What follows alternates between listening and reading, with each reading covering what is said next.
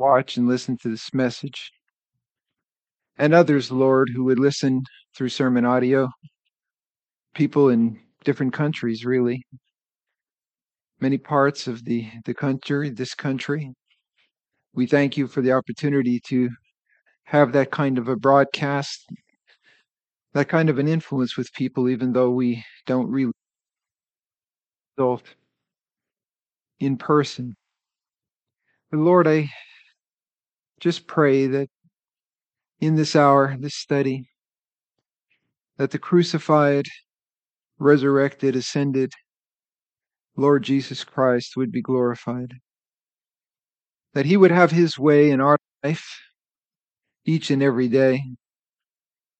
That we would learn to walk before you, seek to serve other people first and not ourselves. And Lord, that we would, with our whole heart, soul, mind, and strength, endeavor to love you. Help us also, Lord, to be patient with one another, to love one another, not to tear down one another, but to build up one another. Thank you, Father, for your grace that's working out in all of our lives. But Lord, not, not at the same pace. And Lord, we just would pray for those who are not walking like they should, that they would hold fast to the Word of God. And Lord, allow the Spirit of God to use that Word to build them up and to strengthen them in their faith. We know that one day, Father, the church of the Lord Jesus Christ is going to be presented faultless before the throne of our Savior Jesus Christ. He purchased the church with his own blood. He is the head of the church. And Lord, may He have the preeminence in this church and every Christian assembly, every local body of believers, every foreign missionary. Lord, everyone who, who names the name of Christ, may they live for Him and exalt Him with the testimony of their lives. Bless us now, I pray, in Jesus' name. Again, amen. So typically, if you listen to sermons, or read articles about King Solomon and the time fame, fortune, and folly, they posit the idea that Solomon started out well, but he certainly did not finish well. And indeed, that is what the narrative in First King through chapter 11 reveals. However, there are clues that Solomon began to con- all pagan deities lives participate the word it's true david on the other hand he ended up right with god we know he started many troubles in his caused by his own sin, but he ended up praising God and I believe right with the Lord. In the second First Chronicles 29 9, it says, Therefore David blessed the Lord, the assembly, and David, Lord God of Israel, our Father, forever and ever. Yours, O Lord, is the greatness, the power, and the glory, the victory, and the majesty, for all that is in heaven and in earth is yours. Yours is the kingdom, O Lord, and you are exalted as head over all. And then he said, Both riches and honor come from you. In 1 Chronicles 29 26, it says, Thus David the son of Jesse reigned over all Israel. And the period over Israel was 40 years. Seven years he reigned in Hebron, and 33 years he reigned in Jerusalem. And he died in a good old age full of days and riches and honor. And Solomon reigned in his place. I believe that God exalted David because he was a man after God's own heart. We know that. Even though he sinned, he humbled himself. over his sin. In the case of his sin with Bathsheba and the murder of Uriah, he held out for the longest period without repentance. But during that time of one year, he was afflicted.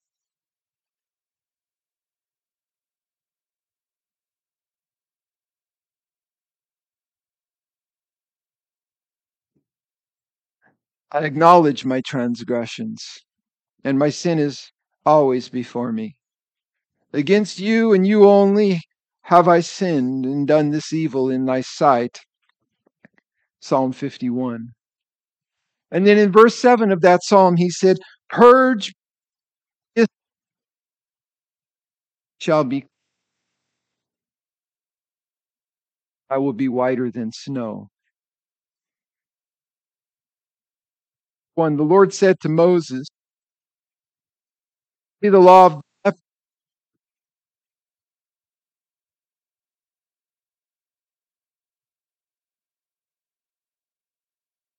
I'll examine him. Indeed, if leprosy is healed in is healed in the leper to be healed, then the priest shall command to take for him who is to be cleansed two living and clean birds, cedar wood, scarlet. The leper was to be cleaned, healed with hyssop. And David says, Wash me with hyssop, cleanse me with hyssop. Now, hyssop was a small shrub that was, as we just read, used in the ceremonial cleansing of lepers under the Old Testament law. And the, the hyssop branch is a means by which the blood of the sacrifice was transferred to the sinner.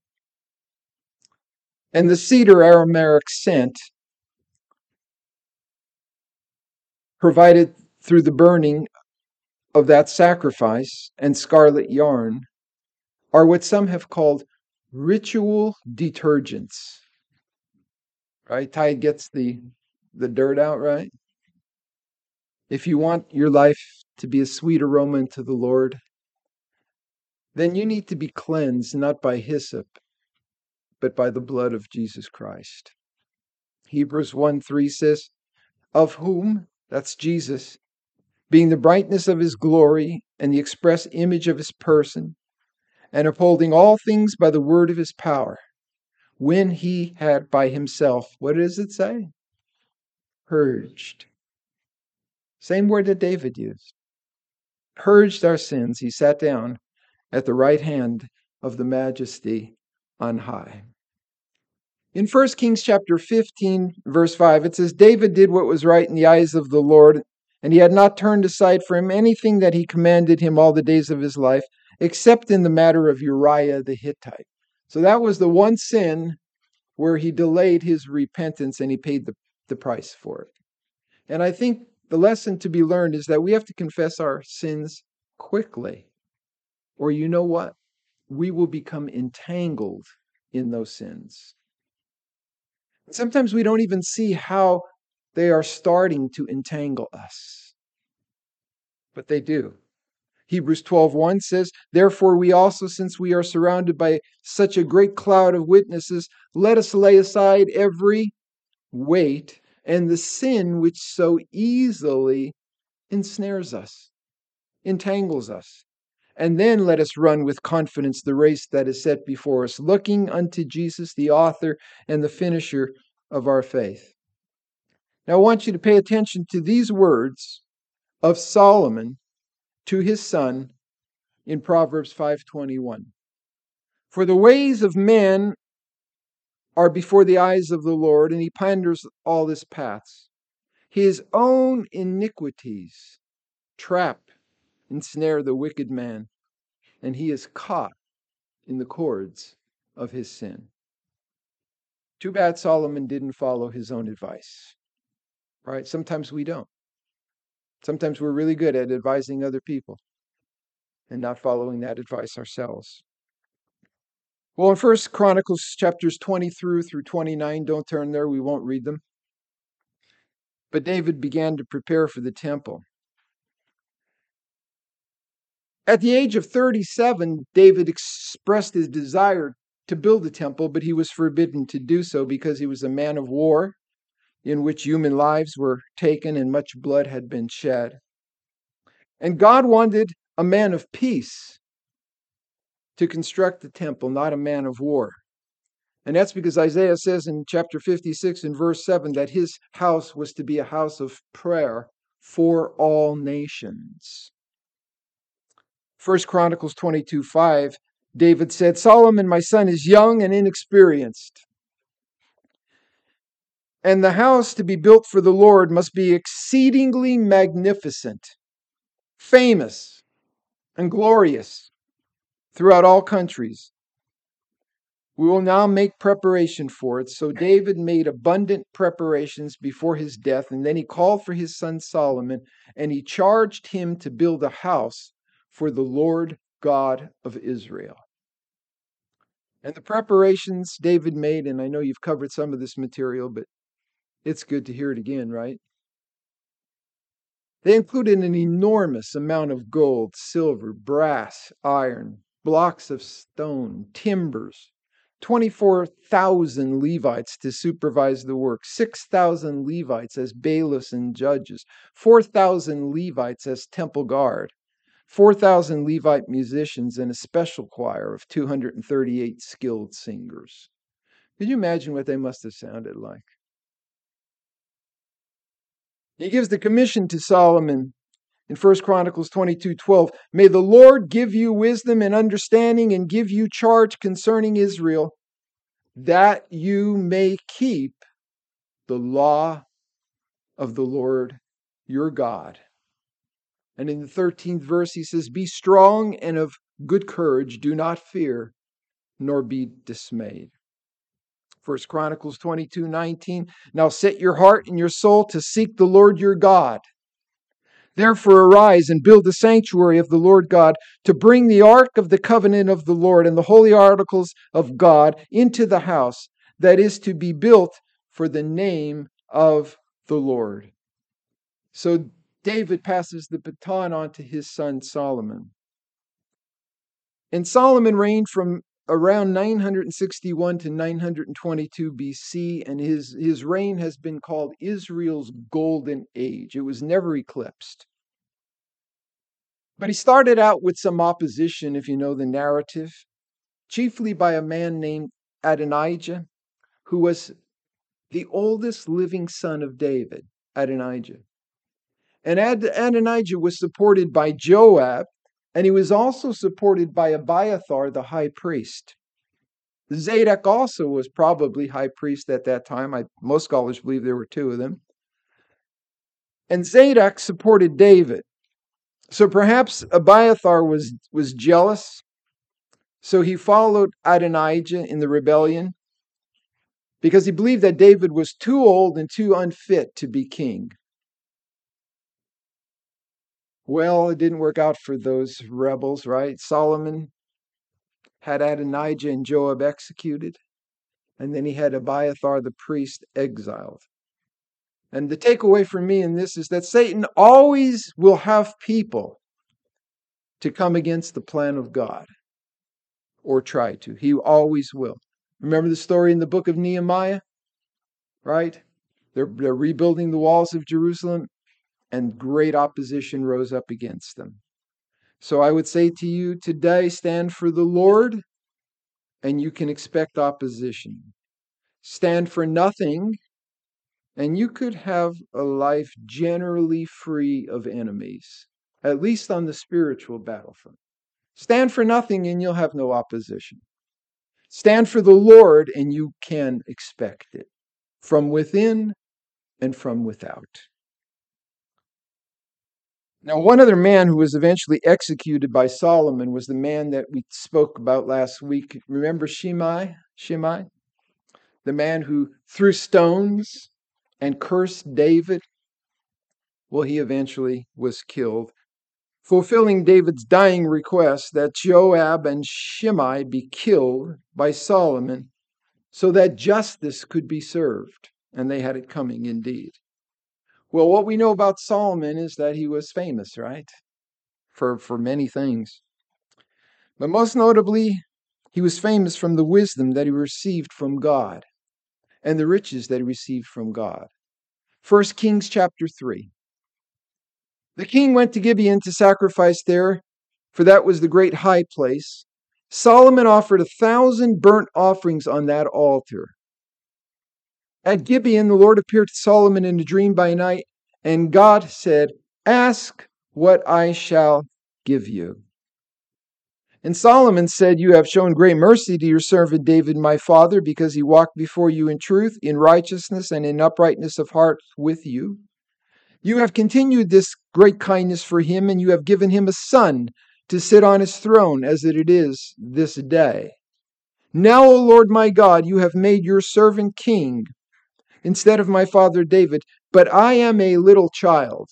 Didn't necessarily mean a little child. That particular term could speak of someone who's a little older.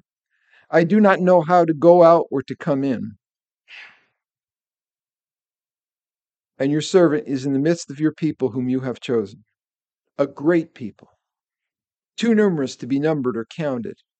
Therefore, give to your servant an understanding heart to judge your people, that I may be discerned between good and evil. Now, no little child would probably ask such a thing. For who is able to judge this great people of yours? And the speech, the Bible says, pleased the Lord that Solomon had asked this thing. And it got me thinking. Just ponder it for a moment. Don't, don't speak out loud. If, you, if God could grant you one thing, one thing, what would you ask for? What would you ask for?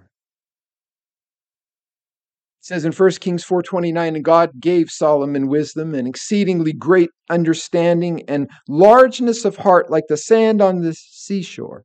Thus Solomon's wisdom excelled the wisdom of all the men of the east and all the wisdom of Egypt for he was wiser than all men. Then Ethan the Ezrahite and Heman, Chalcol and Darda the sons of Mahol and his fame was in all the surrounding nations.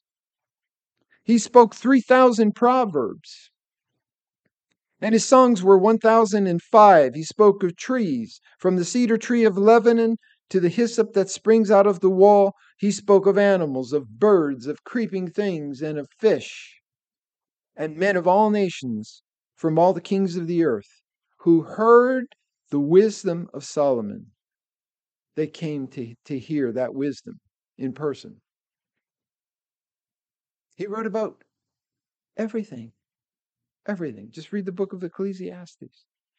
And in First Kings chapter 10, you, you have the witness of the, of, the, of the queen of Sheba who comes to him. Let's turn, turn there just for a moment. First Kings chapter 10.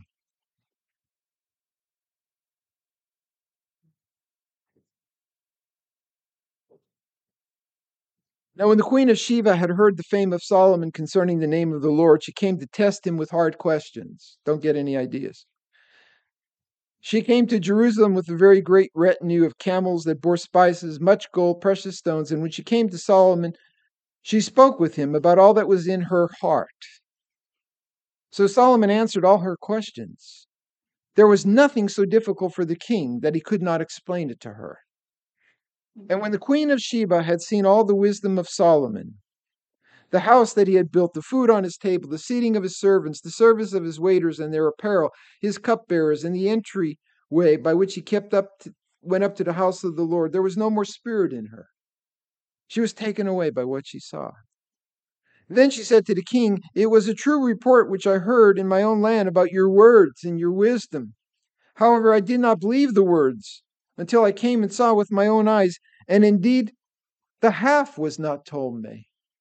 Nobody was exaggerating. Your wisdom and your prosperity exceed the fame of what I heard. So Solomon had immense wealth, wisdom, and power. Deuteronomy 7:16 reminded us, and I think I mentioned this with David. He shall not multiply horses for himself, nor cause the people to return to Egypt to multiply horses.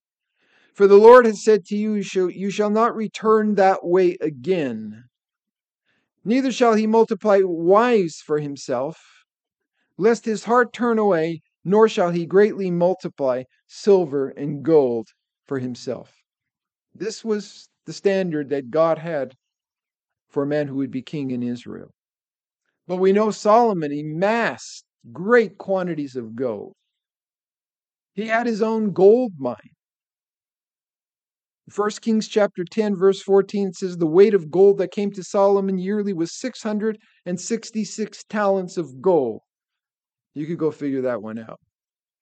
Besides that, from the traveling merchants, from the income of the traders, from all the kings of Arabia, and from all the governors of the country.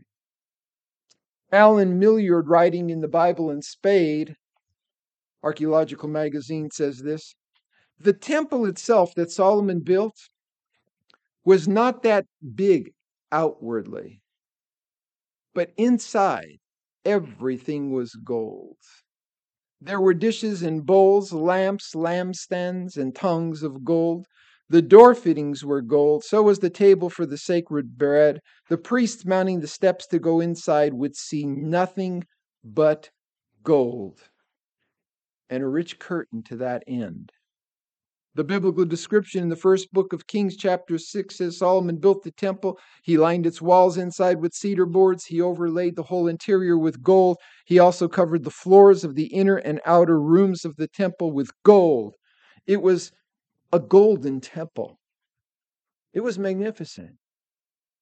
It was breathtaking to walk into the temple as far as you can go It says in 1 Kings 10 16, Solomon made 200 large shields of hammered gold. 600 shekels of gold went into each shield. He, he made 300 shields of hammered gold. Three minas of gold went into each shield.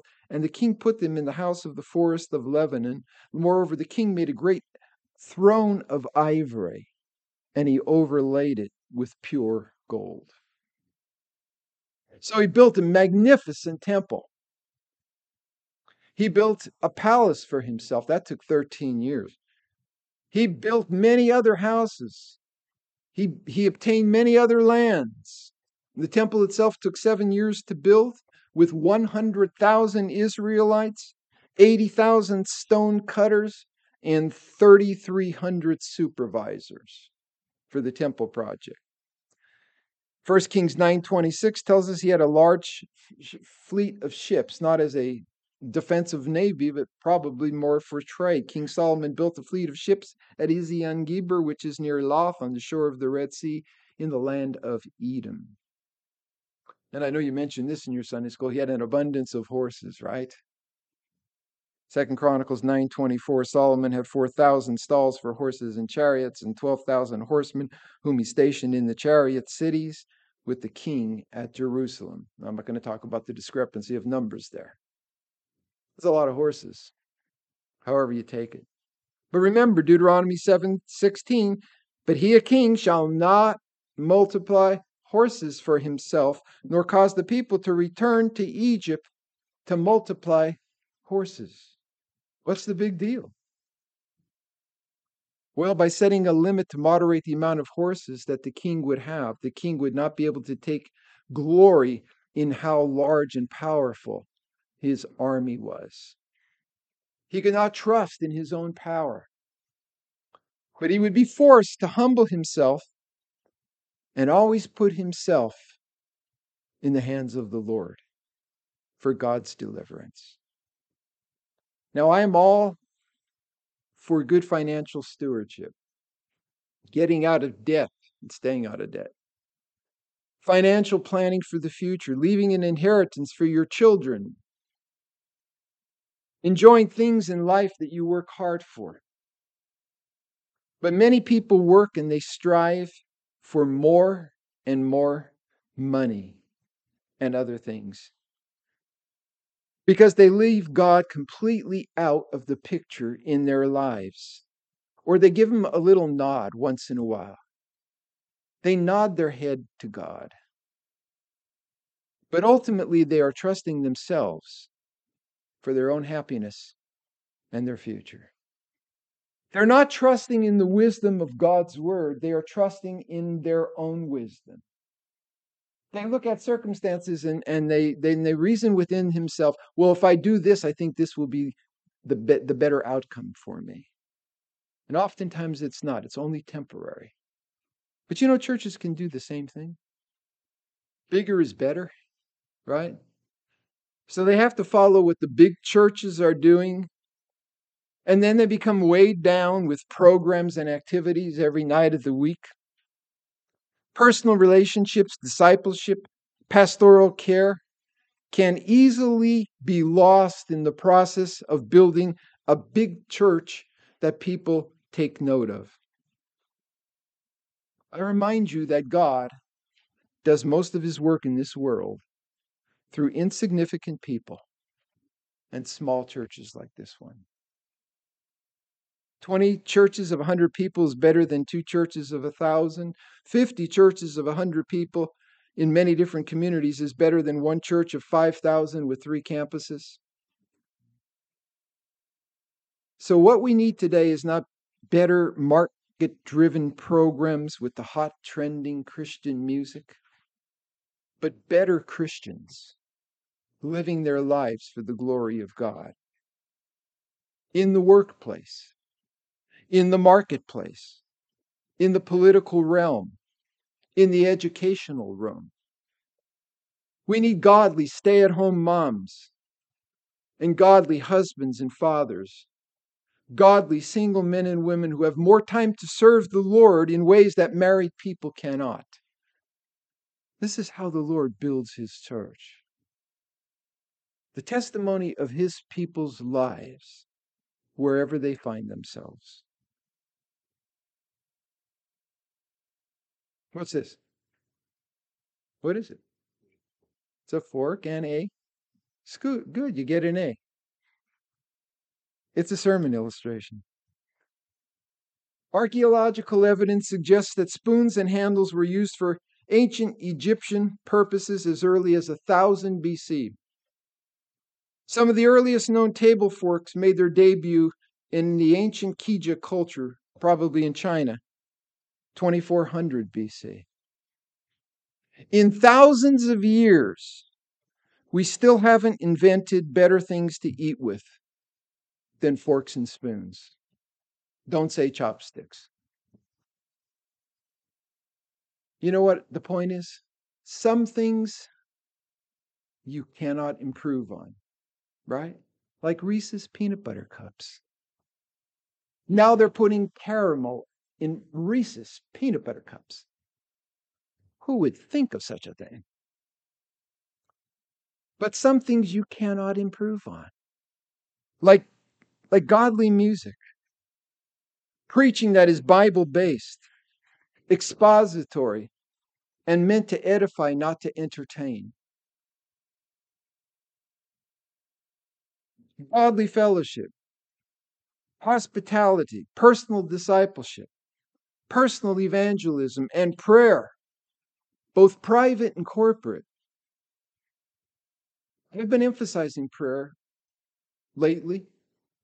I think I have all my ministry, trying to encourage you all to come out to pray. Like what Leonard Ravenhill, the revivalist, says no man is greater than his prayer life. No woman is greater than her prayer life. The pastor who is not praying is playing. The people who are not praying are straying. We have many organizers, but few agonizers. Many players and payers, few prayers. Many singers, few clingers. Lots of pastors, few wrestlers. Many fears, few tears. Much fashion, little passion. Many interferers, few intercessors. Many riders, but few fighters. Failing here, we fail everywhere.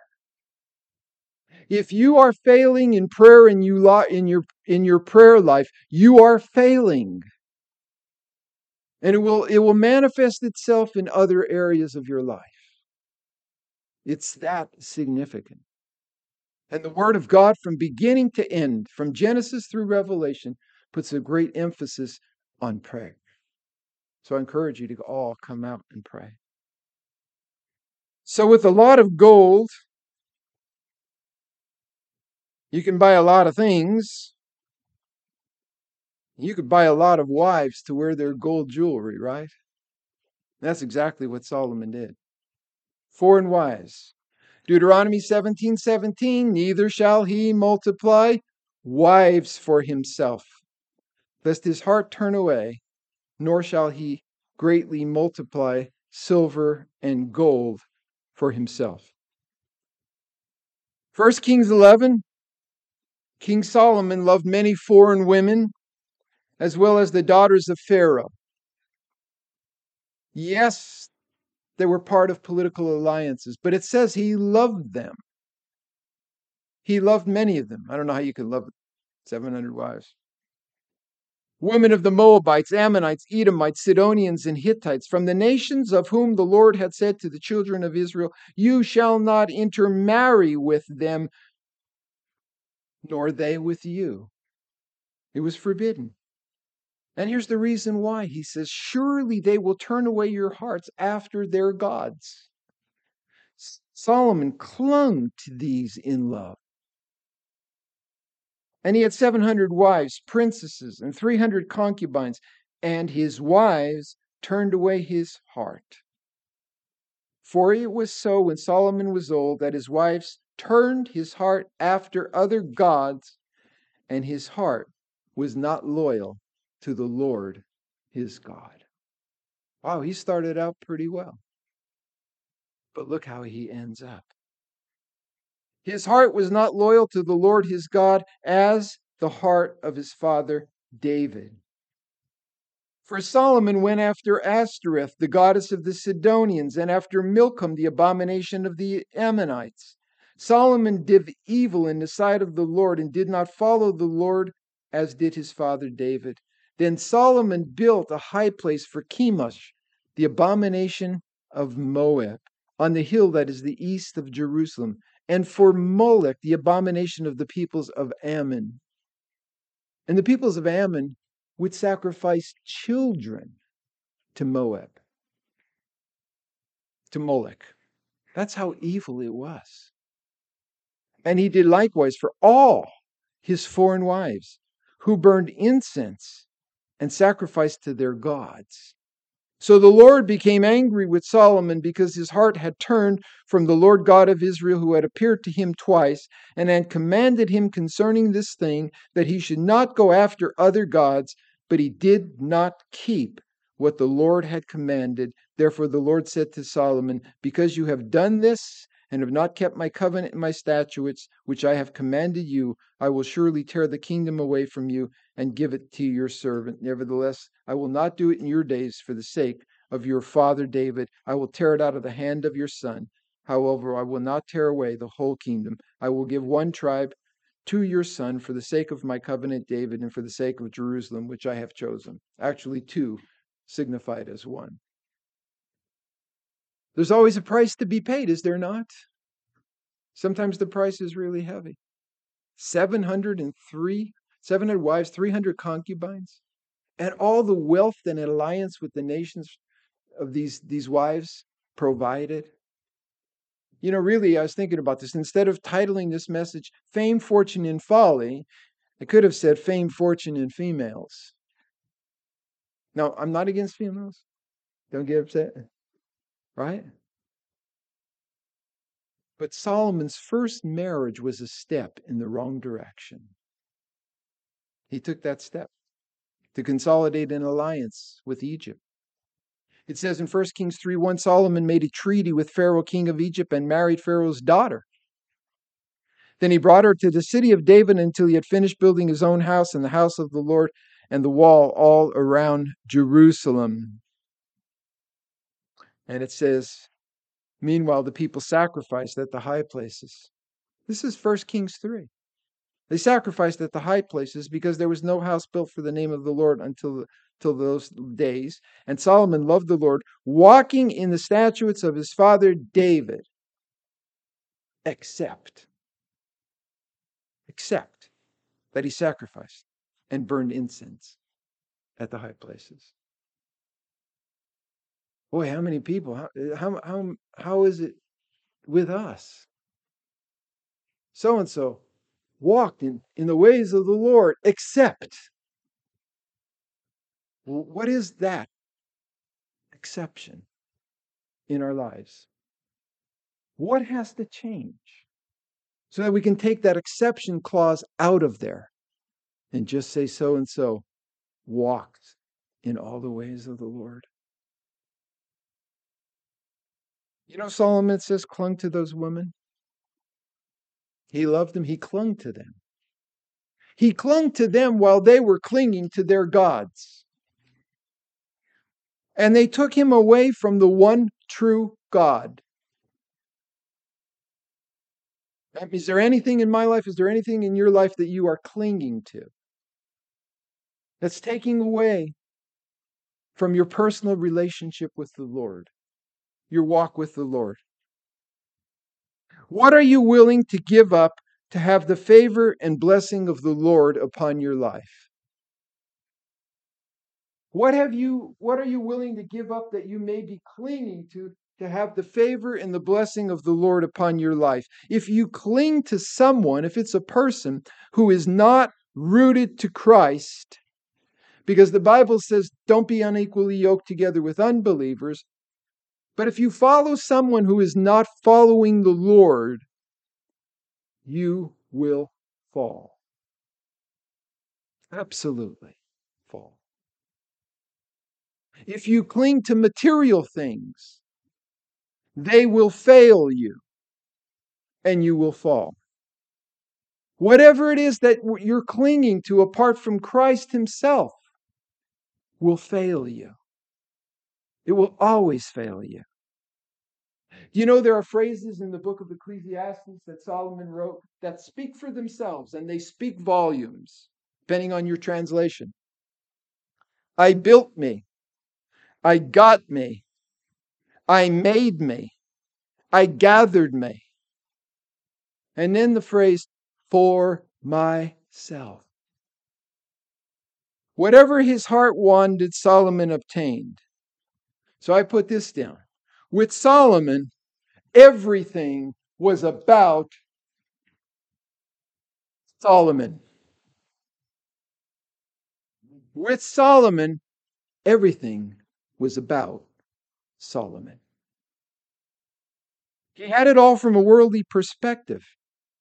He had it all, everything. Read the book of Ecclesiastes. He tried it all but it never satisfied him. Vanity of vanities, he says. What? All is vanity. Emptiness of emptiness. All is emptiness. How many people do we know and hear of who, who are rich, abundantly rich, and their lives are completely empty? Depressed. They go from one thing to another. They go from one wife to another, one husband to another. Ecclesiastes 5:10 He who loves silver will not be satisfied with silver. Like J. J.R. Or, or, or Rockefeller was, was once asked, How much money is enough? And he said, Just a little bit more. Just a little bit more nor he who loves abundance with increase. This is also vanity. It's vanity, it's fleeting. Ecclesiastes 12:13 let us hear the conclusion of the whole matter. After I've tried everything, done there, been done been there, done that, now what? Fear God and keep his commandments, for this is man's all. This is everything. For God will bring every work into judgment, including every secret thing, whether good or evil. All right, that's what he, he calls upon young people, right? I mean, live life, live you live your life. You know, pursue the things, good things, pursue them with passion. But remember this: Paraphrase, in the end, God will what? Hold you accountable. Right? It's going to bring everything into judgment. Everything into judgment. Now, one other thing that I, I want to mention before I finish is something I believe contributed to Solomon's downfall that can easily go unnoticed. And it's this Solomon was ungrateful. He did not have a heart of gratitude. Oh, how do you know that? 1 Kings 9:10. Now it happened at the end of 20 years when Solomon had built two houses, the house of the Lord and the king's house. Hiram, king of Tyre, had supplied Solomon with cedar and cypress and gold, as much as Solomon wanted. I'm here to help you. You just name it, I'll do it. I'll supply it. That King Solomon gave then King Solomon gave Hiram and Hiram 20 cities in the land of Galilee. Hiram went from Tyre to see Sol- the cities that Solomon had given him, but they did not please him. So he said, What kind of cities are these which you have given me, my brother? After everything he did for him. And he called them the land of Cabul, as they are to this day. So here is Hiram this dear friend of David, befriending Solomon, working, working hard for Solomon. Solomon could have rewarded him greatly with some of the best places in the land, but he gives him 20 cities that Hiram called Cabul, good for nothing, worthless, baloney. I've done all this for you, and you've given me this junk. That's an ungrateful heart. Solomon had the ability to give him a gift that would have wowed him, but instead he pawns off on him all of these decrepit, useless towns. It was an insult, especially to one who had done so much for him. Brothers and sisters, if we do not have a heart of gratitude toward one another, something's wrong. We're on a bad path. And I tell parents, and I have for years, teach your children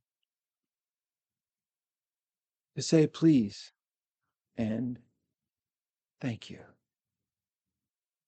Teach them how to write notes of gratitude to people. Write them yourself.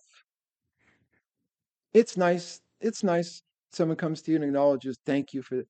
But I'll tell you what, it means something when somebody takes the time to write a thank you note and puts their heart into it and you save it.